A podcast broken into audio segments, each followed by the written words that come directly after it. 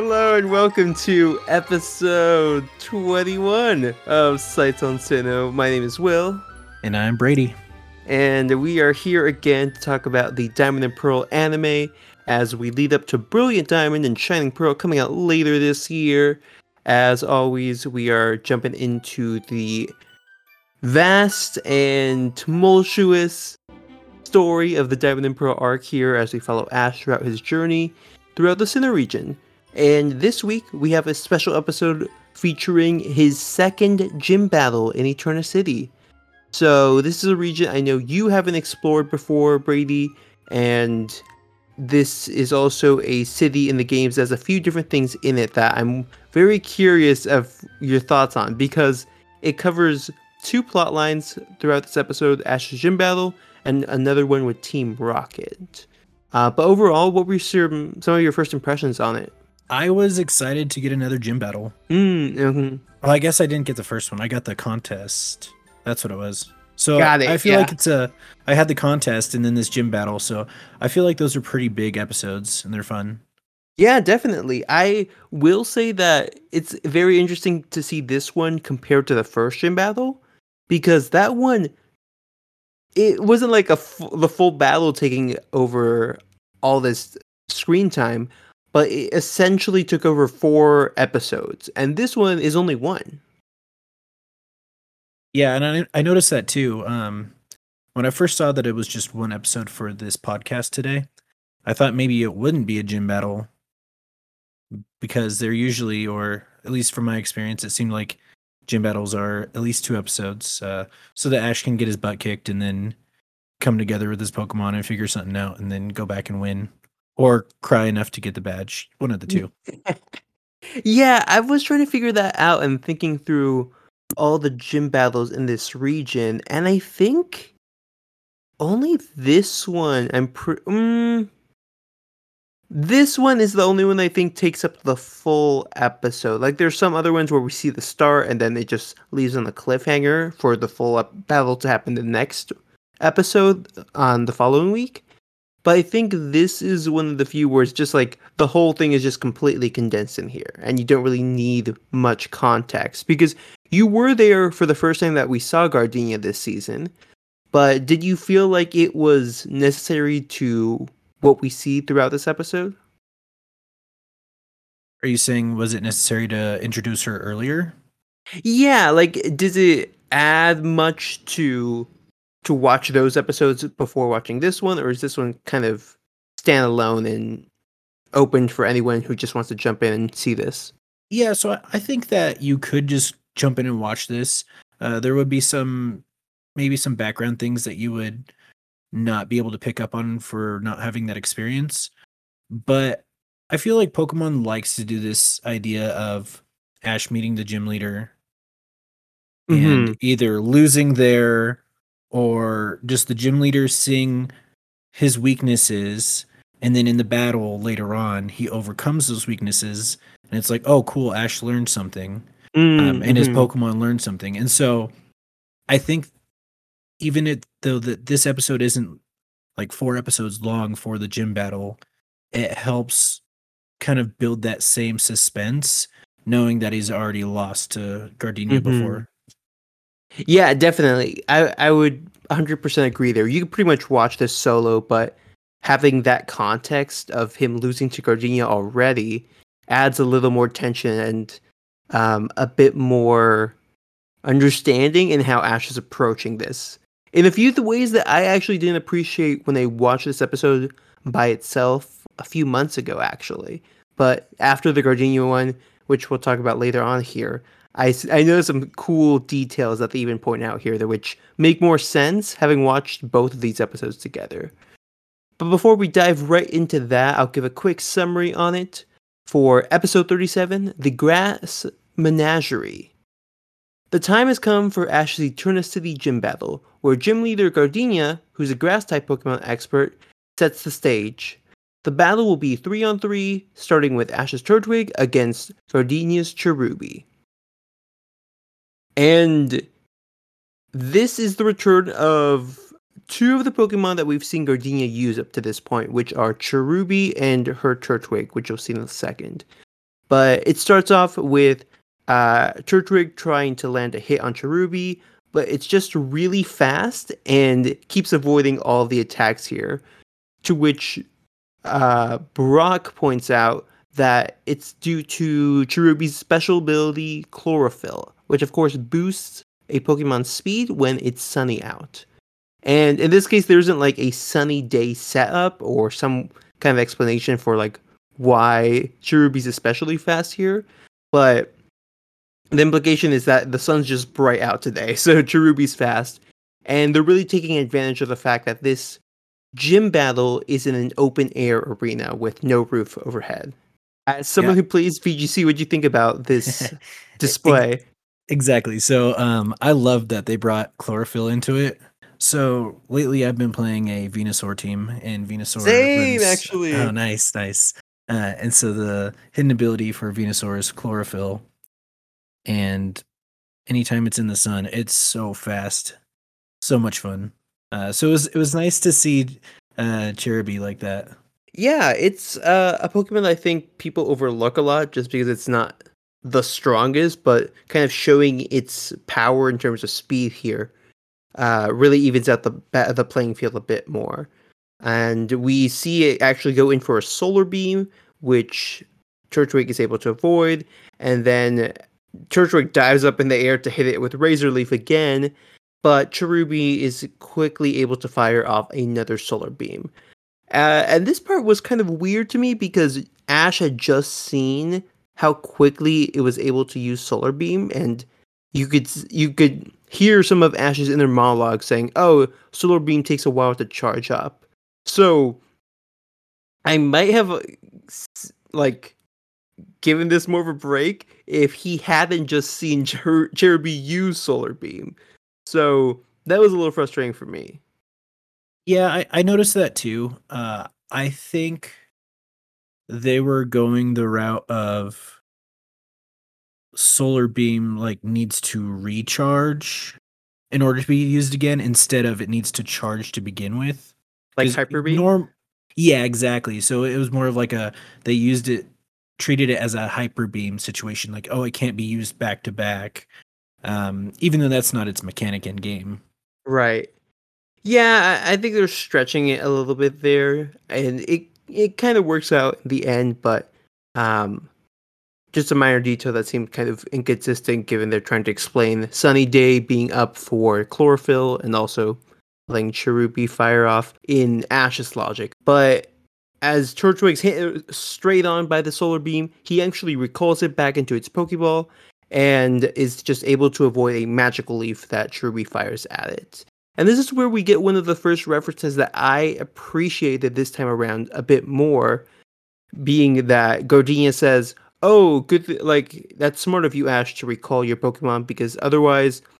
You might, uh, in another situation, you may have just kept going at it and kind of brute forcing your way through the battle which is what he did with Staravia versus Gardenia's Turtwig back in the forest.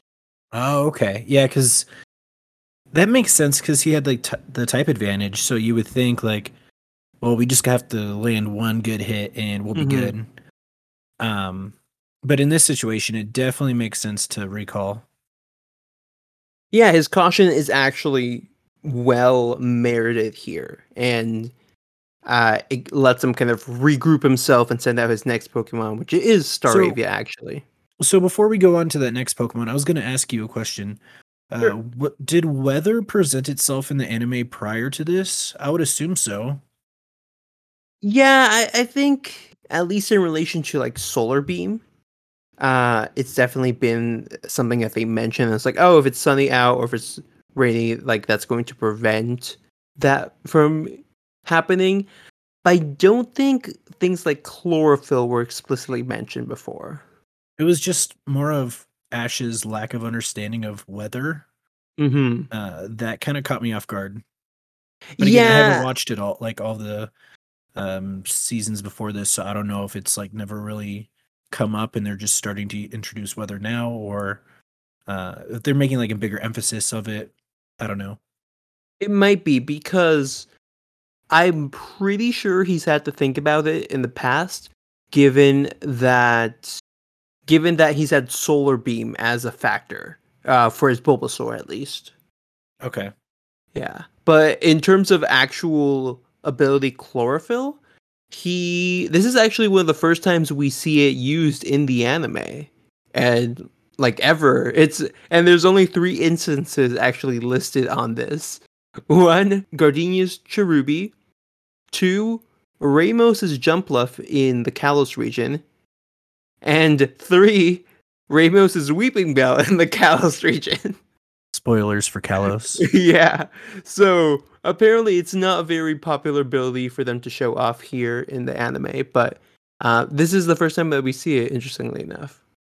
I think he should know a bit more about weather, back to your point. Uh, especially that since he's had Pokemon that use the weather in, in some way uh, of battling before. But he then brings out Staravia, as I mentioned earlier, and Staravia is already kind of uh, ready to go as it dodges some solar beams, but it can't land a hit itself as it tries to go in for Cherubi with wing attack.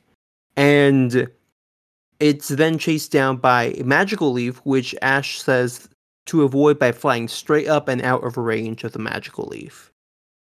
Uh, and this is actually part of Ash's bigger strategy at this point, as he tells Staravia to descend slowly from the sky. What do you think about that tactic on Ash's part? I didn't know what was going to be happening next. I couldn't really think of anything that like descending slowly would help with.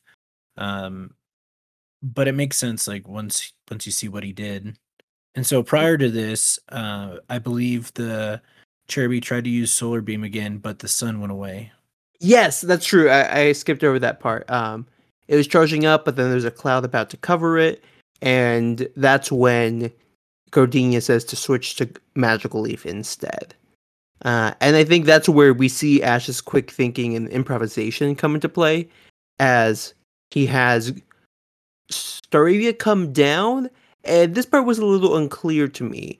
If he was doing that to prevent Cherubi from getting direct sunlight by having Staravia's shadow block it, or if he was counting on the sun behind Staravia to blind Cher- Cherubi as it tries to attack it. So I think it's probably more the second one because uh, Cherubi's face was like squinting, Mm-hmm. like its eyes were hurting. Um, and so that's actually like a really big tactic in uh, sports or or just things like that where um, you want to or like even like dogfights in in airplanes like you want to attack from the sun behind you so that when they're looking Mm. into it or trying to find you it's a lot harder to see Interesting. So it's a very deliberate blinding technique. yes yes for sure um another thing is like if you kick a football up in in the air and you're trying to catch it and the stadium lights are like it's right behind the stadium lights or vice versa the stadium lights are right behind the football so hard to see that thing Got it. Okay. So he's taking some uh some uh sports and war techniques into battle. yes That's funny. And it works out for him actually as he has Staravia come down, hit Cherubi with a wing attack, follow up with a quick attack, and then completely just destroy it with aerial ace. In a very decisive victory for that match, which I thought was cool. Uh, and then it's down to two to three, with Gardenia being down one Pokemon and Ash having all three. And then she brings out Turtwig, where we get a little flashback moment of Staravia just immediately like becoming uh more hardened by by Turtwig's appearance because as we mentioned before, it was able to defeat Staravia even though it has the type advantage. Back in Eterna Forest. It kind of follows a, bit of the same beats that we saw in Eterna Forest with Turtwig just continually dodging Staravia's attacks as we go through.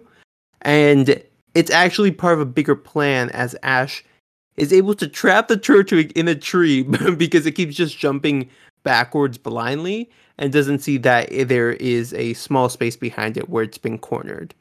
And that's where Ash, I believe, goes in for a quick attack or an aerial ace and does some major damage on the Turtwig, which is kind of cool. yeah it was a aerial ace for that stab damage exactly. And super effective. Actually, Uh, it what- might be a normal flying also. So quick attack. I don't know. Yes. Who cares? It's a bird. it's a bird, yeah. normal Uh, bird Pokemon. So either way, it's stab. But Right, Anyway, continue. It'll get the booster. And then it tries to go in for more damage with the wing attack, but it uses Leech Seed to actually stop it in its tracks. This immobilizes Staravia enough for Turtwig to go in for a tackle and knock it out. So Ash loses his uh, biggest advantage in this battle because all that's left is Turtwig and Aipom since we see Pikachu in the stands for this battle. What do you think about Staravia getting knocked out so early? I think that's fine. I like that it got some damage off before it went out. You know, it Mhm. went down swinging. So I feel like that's fine. I figured it was going to come down to a Turtwig Turtwig uh, battle, at least for a little bit.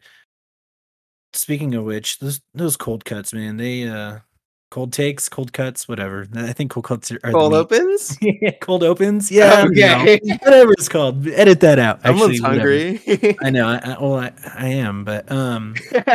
So anyway, cold cuts. Yeah, yeah. The No! cold, cold opens. um, ah, man, it was just so dumb. Like it gives away who fights who in the battle, Mm. Or at least for for some of it. Wasn't it just Turtwig and Turtwig in that cold open? I think so, but it like was showing off the moves and everything. So as soon as Oh, you see the okay. Turtwig come out, um, Gardenia's Turtwig, like you know, his Tur- Turtwig's going to come out eventually somehow. So you know that Mm, okay. either he's gonna swap out his Pokemon, uh, this Staravia, or it's gonna get knocked out, which is pretty likely. I just don't find those necessary. It's weird because the last episode didn't have one at all. It's like a strange choice for them to return back to it in this case. I mean, I, I do appreciate they didn't show Gardenia's last Pokemon, which would have been the big spoiler. That's true. I can appreciate that. But yeah, overall, that it, that wasn't super necessary, especially for a fairly condensed battle that happens throughout this episode. And this whole thing is kind of paralleled by Team Rocket's plot to dig their way into the gym. May as well like talk about this and get out of the way because it's Yeah. it's it's just a small thing that I I I have like a minor thought about because it, it relates to the games but not super in depth. So they try to dig their way into the gym, but actually find themselves in underground tunnel of networks where they find a underground miner person who just assumes they're treasure hunters and recruits them to join his excavation for rare items. And as they're digging along, he finds he's like coming behind them and collecting stuff that they dig up. He finds red spheres actually, and they get more excited and keep digging. So, this is actually one of the common items that you can find using the feature in the Diamond and Pearl and Platinum games called the Underground, where you can go around and dig in certain places and find items like these spheres of different colors and sizes, fossils, and plates that are kind of like the Arceus plates that you use to change its typing, and among other things as well. But what do you think about this like little side story following Team Rocket in the underground? Uh, so I'm usually pretty harsh on Team Rocket, but I enjoyed it in this one. Really? Uh, okay. Yeah, I liked. Um, so I figured it was a part of the game. I don't know how much a part, uh, but I figured that there was something to do with the gems in the game. So I'd like to hear more and more about that in, in a little bit. But I liked seeing Team Rocket like get used Mm. because usually they're trying to use people and they didn't even Oh, realize they were getting used. Uh, they were the ones being scammed. and they're like- exactly, and they're like, "Man, we are so great at digging." We're always digging holes. And then they get all those gems, and this dude's just getting rich off of them. Yeah, they're completely oblivious to the fact that he's clearly planning and ripping them off at the end of this. Like, I really expected them to get like a little bit of a cut, like an unfair amount of the cut. Instead, he just buys them ramen and calls it good and leaves with everything. Oh man, Yeah, That he's sucks. uh he's quite the scammer here. Yeah, he's the real bad guy of the story. right? the villain that no one saw coming. You know what's an interesting fun fact about this character? What's that? He is related to someone that we've seen already in the show. In this season. Oh, the the professor. uh, Rowan? No. Yeah, okay. I was gonna say I think they kind of look the same. It's been a while since I've seen him, but uh, We talked about it a little earlier this episode. Mando, No. Nacho. No. Um, man, I don't know. Just tell me. He is, according to Bulbapedia, the grandfather of Roark, the Really? Oreburgh City gym leader. Oh, because he was doing fossils and everything. Exactly, yeah. So the archeolog- archaeological side of the family is coming from him, apparently. Well, that's pretty cool. Yeah, and I, it does make it feel a little odd, though, that he's the one kind of pulling the wool over Team Rocket's eyes here. In the games, you actually talk to to receive something called the Explorer Kit.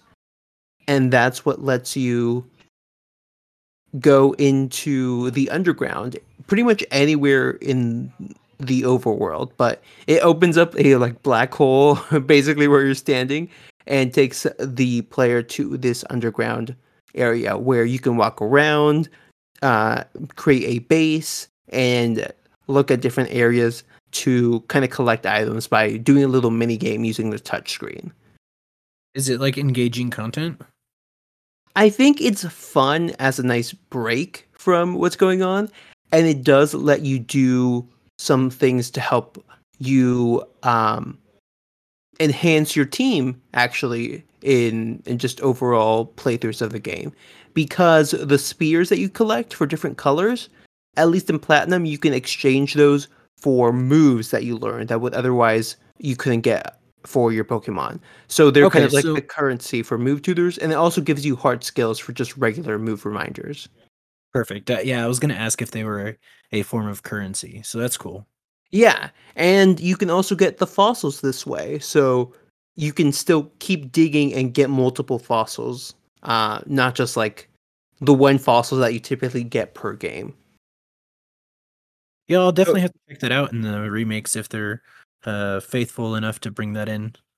Yeah, I feel like they will. We kind of saw a clip of it in in the trailer that we saw for Brilliant Diamond and Shining Pearl, but it will be interesting because they kind of had it split across two screens, two screens. So I'm wondering how they'll kind of put the UI into one screen. And the fun thing about it is that if you are connected to the internet, uh, well, I think it's more for local play actually. You could go around and steal flags from your friends' bases and add it to your total. So kind of like what we see in um, the Hoenn games, where you can have bases and get flags from other people. Those increase your rank, and you go from like bronze to silver to gold and platinum, and you get different rewards actually from this uh, underground man, and ha- depending on how many flags you've collected. Yeah, you'll definitely have to tell me more about bases at a later time because I don't know anything about that. Yeah, because you skipped uh, most of Hoenn as well, right? Yeah, I pl- I played it. I don't remember if I ever beat the Elite Four, if I even got all eight badges. Uh, I just remember playing it. I think there was like a rainy town and there's like a forest. I don't know. Yeah, that that sounds like Hoenn. that's that's about like all I remember. yeah, it's it's a fun time. But going back to the battle here, we see Ash bring out his own Turtwig uh, to take on Gardenia's Turtwig, and immediately Gardenia's excited uh, to see Turtwig come back to the battle. And then we get a kind of competition of between the two with speed, and then Gardenia immobilizing Ash's Turtwig using Leech Seed again to drain his energy, just like they did back in the forest.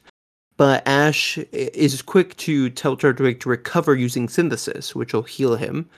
And it's able to dodge a Leaf Storm from Gardenia as it uses Synthesis and heals itself in the process. Uh, and then is able to actually hit Turtwig himself using Razor Leaf. And it kind of just concludes with both Turtwigs running at each other using tackle, and Gardenia's Turtwig actually becoming the one to no- get knocked out. And that kind of ends the like Turtwig Turtwig rivalry that they kind of had going there. But what did you think about that kind of climax for Turtwig's little arc? Yeah, I think it was fine. Um, I feel like this early on, like just how much they're using tackle, just doesn't make for super engaging battles. Uh, at least when they keep using tackle. But I felt like it was fine. It showed like the stubbornness of Turtwig and not wanting to give up. Because uh, at the end, when they were both when they both tackled each other, they showed Mhm. Ash's first, and his Turtwig looked like it was about to fall. Mhm. Um, and then Gardenia's did, and then the spinny eyes came out. So I was like, oh, okay, it's done. Um, so I think it was nice to just kind of uh, show the victory for Ash's Turtwig and just like its stubbornness as well. that that is the part that I think disappoints me the most is just that they finish it by using tackle both. like there, I'm like there has to be a more climactic move here.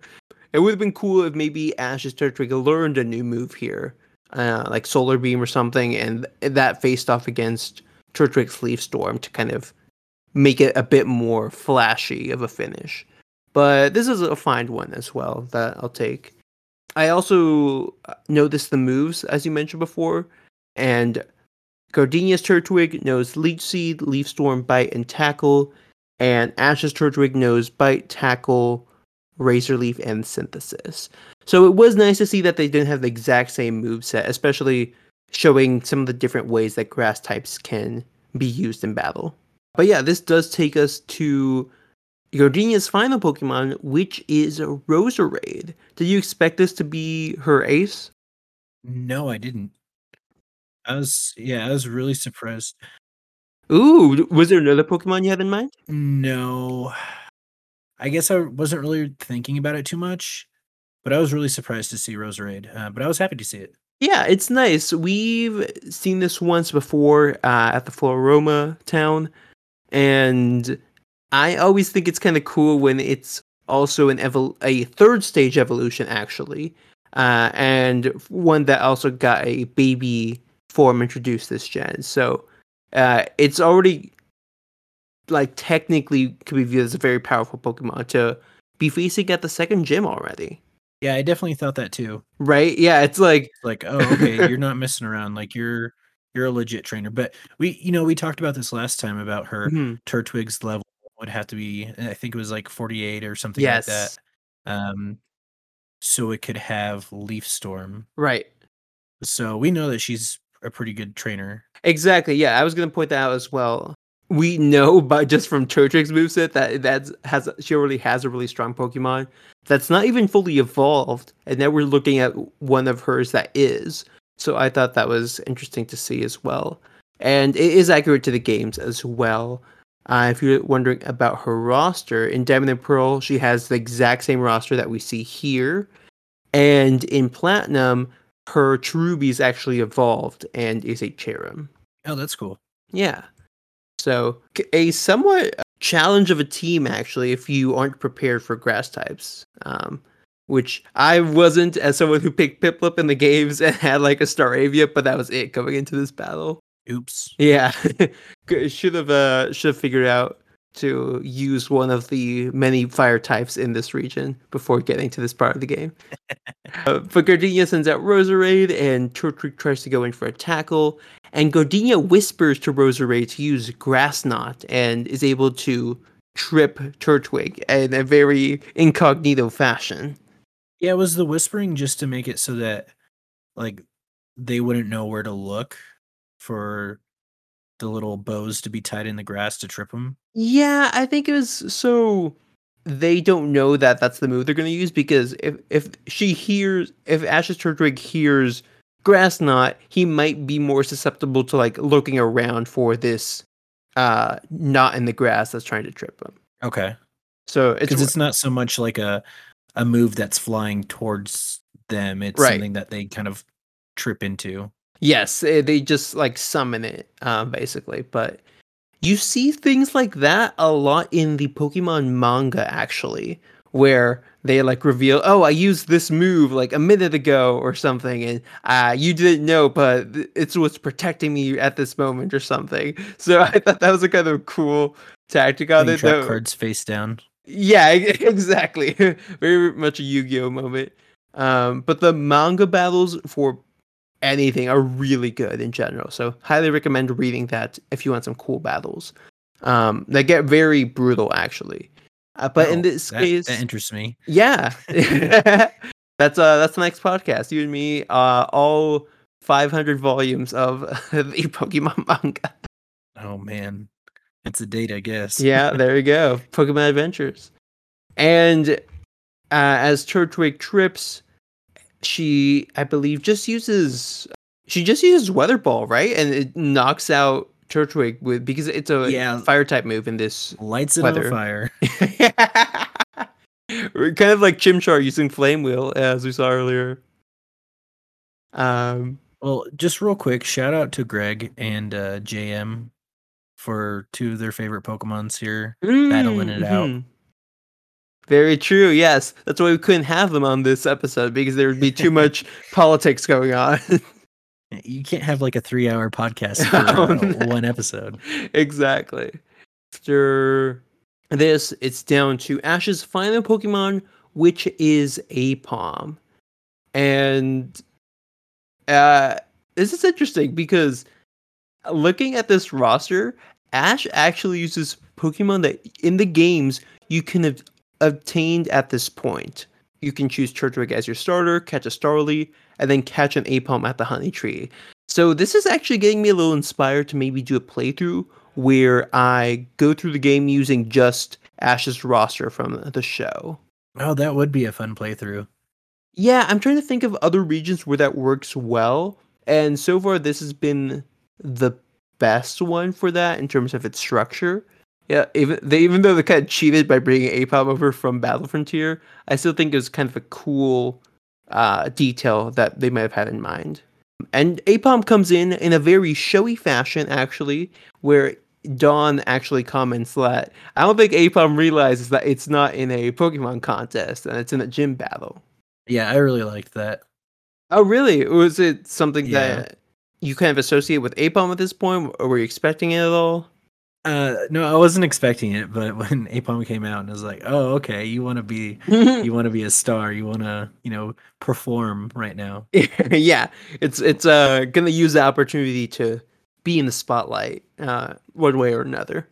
But it's trying to get out of Roserade's crosshairs actually, as it uses double team to charge at Roserade in a very like funny fashion. I want to say because they're kind of like somewhat quickly walking towards Roserade, and Gardenia says to use Grass Knot to trip all of the duplicates, which just causes them to dis- disappear as soon as they make contact. And then Aipom, once everyone else is clear, just runs up to the the grass knot and like just does a little hop to get to the other side. That was a very uh, Naruto moment for me. it's like Shadow Clone Jutsu, and then all the clones are getting hit by the attack, and then the real Naruto comes out from like behind the puff of smoke and you know lands a big old blow. Yeah, it is just so slow that that's what I found funny about it. That's like maybe if it were faster I would get the tension here, but like it's very it's very toned down, especially with Aipom's big smile. Yeah, it's like when you're uh you're like cornered by bullies or something and they're just like taking one step at a time. Mm-hmm. That's how slow they were going. Yeah, like no rush whatsoever. And Aipom's able to just hit Roserade right in the face with a focus punch uh, after this. Uh, so it was just a weird little moment that, that I found kind of funny. Uh, and then Aipom goes on the defensive here as it leaps through the trees to avoid Magical Leaf by kind of using that as a shield to block it uh, and then tries to go in for a focus punch again. But Roserade uses everyone's favorite HM, Flash, and blinds the Aipom. Yeah, I was really surprised by that. Like, I didn't even know that was a, still a thing. um, gosh, in Gen 1, You know where you needed Flash to get through that dark tunnel? Mm-hmm. Well, I was a really dumb kid. Well, I don't know. Actually, I was probably a smart kid, but I was a kid. You were a child, yes. a, a child when when I was playing red and blue, and us kids didn't think about or didn't know about getting Flash because we probably didn't read people telling us we need a HM to use Flash. Anyway, so people used to bring their Game Boys to school, and then during recess, I would walk through the dark cave for them with no Flash because Oh, I was like so used to playing it by sound because uh, I don't know how, how it is in the newer games, but when you would walk into a wall, you could hear like a certain doof, doof, doof Right. noise. Uh, and so I would just go by sound to get th- people through the dark cave. Uh, That's so again, Flash, just a completely useless move. So bad. Uh, and this gen is the one that actually made Flash a. I feel like Flash was actually a TM in this gen, Okay. and then later on they made it an HM again. So I don't know why they made that choice, but um, what did you think about Roserade pulling this out out of the blue? Looking at it from like someone who knows the game well and not so much the anime, I didn't like it just because it's such a useless move. So bad.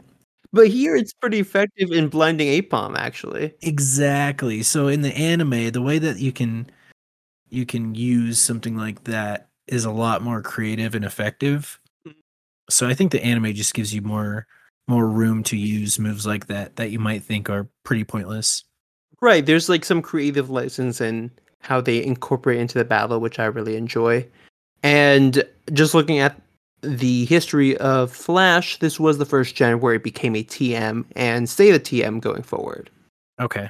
So I was wrong there. It's no longer an HM, but you know, everyone has Well, their hey. trauma with it from its history. At least if you taught it Flash for taught a Pokemon Flash just for a little bit, you could change it back easily. yes, exactly. That was the worst part about Flash. hmm It's just useless, and you can't get rid of it for a long time. Here, it is more useful though, as you mentioned before. Roserade's able to blind Aipom, and it just keeps missing focus punches, and then it hits it with some magical leaves. Uh, and at this point, it's trying to finish it off using a weather ball attack again.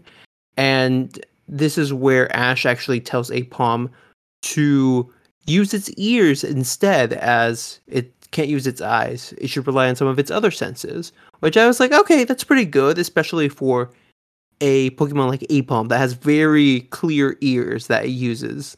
Here, uh, Aipom is finally calm enough to knock away the Weather Ball using Focus Punch and hits it right back at Roserade, which I found pretty satisfying. Yeah, I liked seeing that. So in this episode, they did talk about hearing a little bit, which was interesting. Uh, we didn't bring it up earlier, but uh, when the clouds came up to cover up the sun, Gardenia said something like, "The weather changes in an instant," or you know, something like that. Yeah. And then when the sun comes back, Ash yells the same thing back over to her, and she's like, "Oh, you heard that? You have good hearing." Um, and then when she brings out the Roserade and she's like whispering this moves to it, Mm-hmm. it's like, "Oh, okay, so maybe she's whispering because she knows Ash has good hearing and would be able to figure out the plan." And then it all like came full circle for like, "Hey, Aipom, now it's your turn to start hearing." Like use your listening skills to dodge attacks or counter. Brady, I didn't even think about that until just now, but the way you frame it is makes so much sense actually.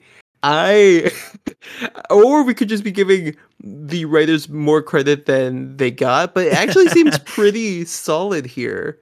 Yeah, we might we might be uh, just giving them a little more credit than they deserve. Yeah, there is enough evidence here, I think, where you can point to the fact that they were maybe foreshadowing that it was going to use its listening in some way uh, in the battle. Yeah, I I think that's really cool actually, and kind of elevates this moment a bit more because otherwise it does feel kind of random that they're like, okay, Aipom can actually now hear very well and is able to knock out this weather ball back. So Mm-hmm. this context I think does elevate this moment a bit more for me. So Well, good. I'm glad I could have some sort of insight like that. Yeah, no, that's great. I I really I really have to think about everything now. My whole life is, is just falling apart. Uh, knowing Oh, those no. episodes deeper than they thought. Um, and Roserade's rethinking its own life as it gets hit in the face by its own weather ball, as you mentioned. And Aipom follows up with a Swift that doesn't actually hit it directly, but instead surrounds it in a flurry of stars. And Aipom follows up with this by hitting a single star and causing a chain reaction of these swift stars to hit Roserade from all angles. What do you think about this little technique that Aipom uses? I really liked that. Um, it just again is more of those contest vibes. So Mhm. assuming that Ash and Aipom have worked on this, uh, maybe not specifically just for contests, but just for you know another trick up their sleeve. Mhm. Uh, so I, I think that was pretty cool. But again, that just shows how like Aipom's really into the contest aspect of like, hey, I want to win battles, but I also want to look good. Look good while doing it. Yeah. And that actually like benefits us the viewer because you know we can go back to the Turtwig versus Turtwig fight where they're like shooting some leaves at each other here and there and then they're just tackling each other head to head and it's like okay so some of that was pretty okay but i feel like what Aipom's doing which is weird you know a normal type pokemon to me would be a Mhm. more boring one uh, but they're really using the contest aspect of Aipom to bring out some really cool animations for us Yeah, and I'm glad you point that out because one of the things that I really enjoy is we don't really see Aipom specifically practice something like this before. So it's new to the viewer, but it also shows that there's some training and preparation that Ash does outside of what we see. Uh, so some off-screen stuff that will surprise us is always really fun. And Aipom only knows three moves, but the way that it uses them are so effective you wouldn't think that it knows only double team swift and focus punch oh yeah that's true so I don't it- know if um if there's a reason for that. If they just haven't like revealed a fourth move, or by this time in the game you typically only have like three moves. I have no idea. oh I I would have been fine if they had it use like fury swipes or something just like some move that That's Meowth's move. sure but Meowth doesn't battle as much so i'd be like yeah Aipom could do it to to kind of show its speed and uh attack power as it like overwhelms opponents by getting in their face by that or maybe like tickle or something. Uh it can learn a variety of of neat little moves like that. None super powerful but focus punch is definitely its like ace in the sleeve because it doesn't learn focus punch normally okay, yeah that's even though cool though. yeah i do love seeing it use its tail in that way though i Yes, i think that's yes, why it's I very fun. right and i think that's why i teach my Aipom uh focus punch in the games usually even though it's terrible in that in that uh context but here after it's able to hit it with all these stars Aipom follows up with the before mentioned focus punch and it breaks through part of the wall on Gardenia's side of the field and is knocked out. It like flies across the map, Yeah. crashes through a tree, and then hits the wall and like cracks the wall. Like what? It's a very dramatic finish. Well, you know what that reminded me of was uh, the last few seconds of the contest where Aipom ran out of time to deliver that focus punch. Mm, But mhm. that's what um, the Glameow was worried about. yeah, it knew what was coming. I can't remember the trainer's name, but Zoe. um, Zoe. Yeah, thank you. So that's what Zoe was like. Oh my gosh, my Pokemon almost got killed. Like not fainted, killed. we never see the Roserade again, but Gardenia does give Ash the gym battle, so it doesn't seem like she's too upset about it. Um, and we get a cute little ceremony showing all the Pokemon celebrating, and a as the sun is setting outside, Gardenia uh, says goodbye to Ash as he continues on his journey.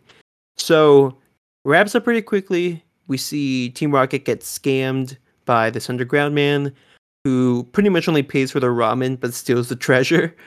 And uh, we get Ash's second gym battle, which feels like a fairly linear episode, but goes by pretty quickly. Yeah, I think I liked it quite a bit. I, I liked that with with gym battles. I, I feel like it's better to just showcase the battle Mm-hmm. and really like pinpoint that instead of like jumping around a lot. I know we did get some like Team Rocket stuff, but it didn't feel like it was like spliced in too awkwardly Mm. and like too frequently. I feel like it came at just a just the right like pace. Um, yeah, but the episode itself, like just the battling and how how you said it's very linear in that aspect. I like that. I think that's a good thing. I did enjoy the plot twist with Team Rocket, thinking that they were going to interrupt the battle, but then the end they actually go in a completely different direction with them, which is nice.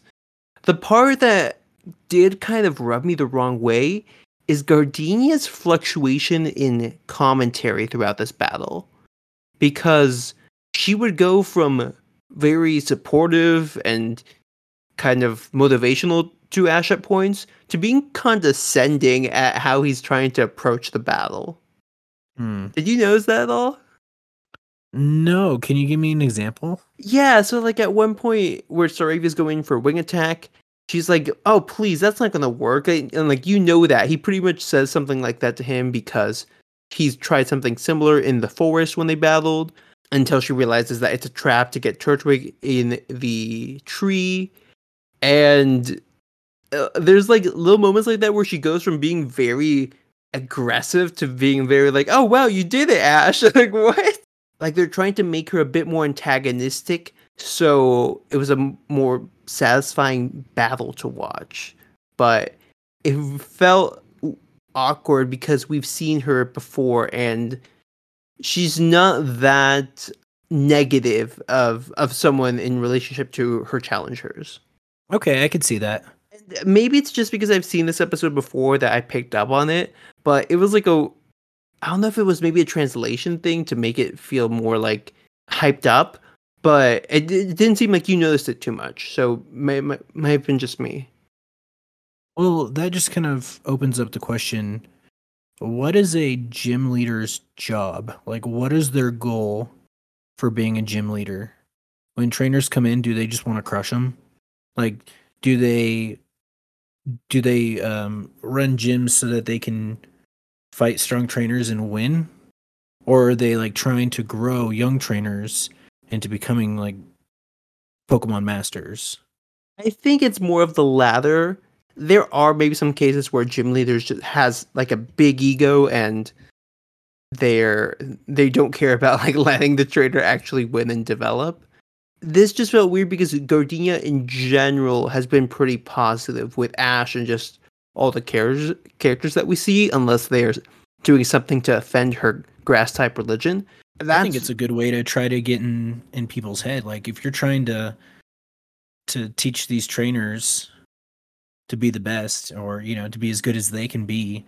Um, the reason it didn't feel me- anytime you compete, though, like you see it in sports, maybe not so much in uh in like Pokemon or TCG or anything like that, but in sports, like people are always just talking back and forth at, at each other, just talking trash, trying to get into their head because they know, like, if you make me- the mental mistakes happen before the physical mistakes, and if they can get you to slip in that way, then uh, they already have an advantage. Hmm. And so maybe like she would be helping him learn to control that, or like not like act negatively or get emotional about it.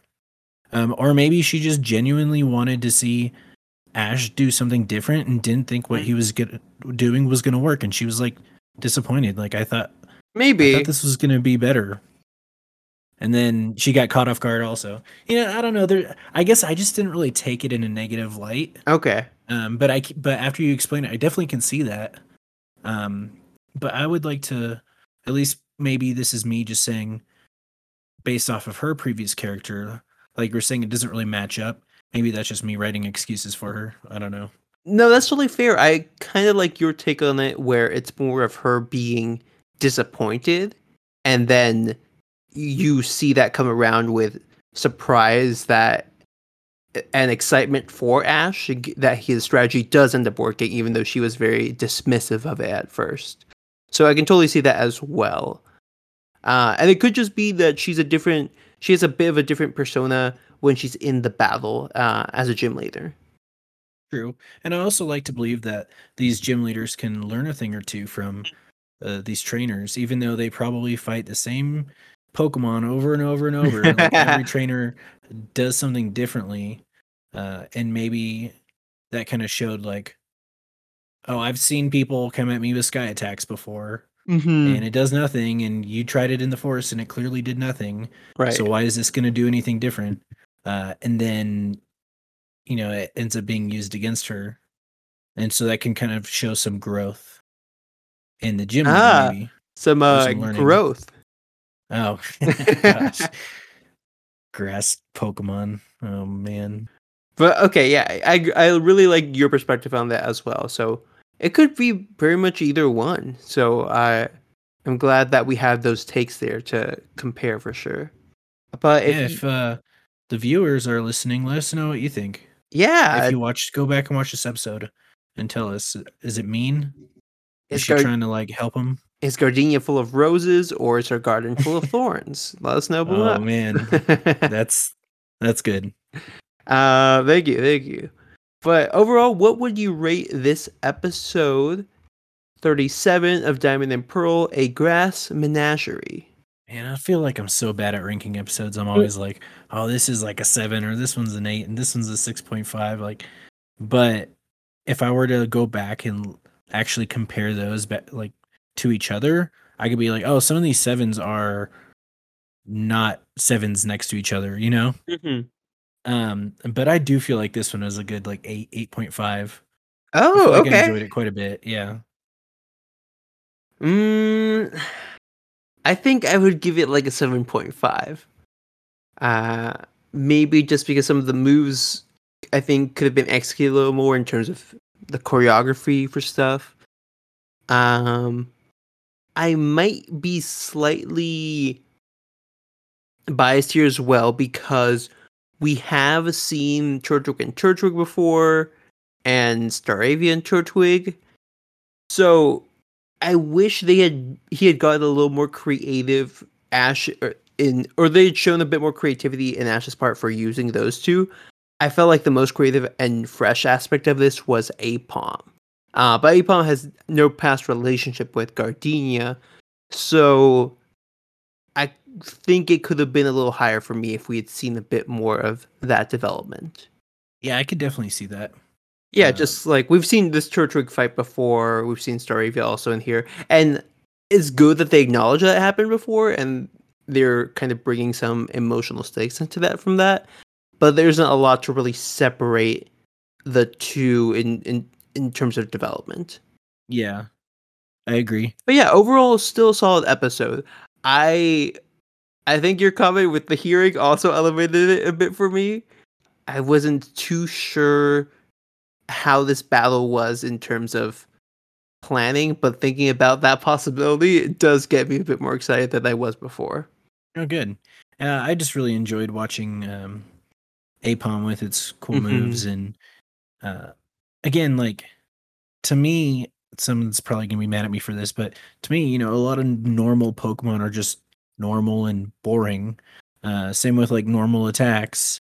Mm-hmm. Um, and you know, I guess Focus Punch is just a punch. And you know, and Swift is Swift is kind of cool because it's um at least in the animation and we've seen that so far. But again, it's just kind of like a normal boring attack to an extent. Uh but they ended up taking something that in my mind if you would have told me that there would be a fight between an, a normal type Pokemon Aipom with like pretty much no special moves versus a Roserade, uh, I would say, man, that sounds really boring. They absolutely made a way to make it not to me. Definitely. So, so I really like that. And then also the uh, chlorophyll mention was really good too. Mhm. That's true. And they did also show a bit of Aipom's natural abilities in the trees by going at going through them to dodge Roserade. So we even incorporate some of its natural techniques there as well.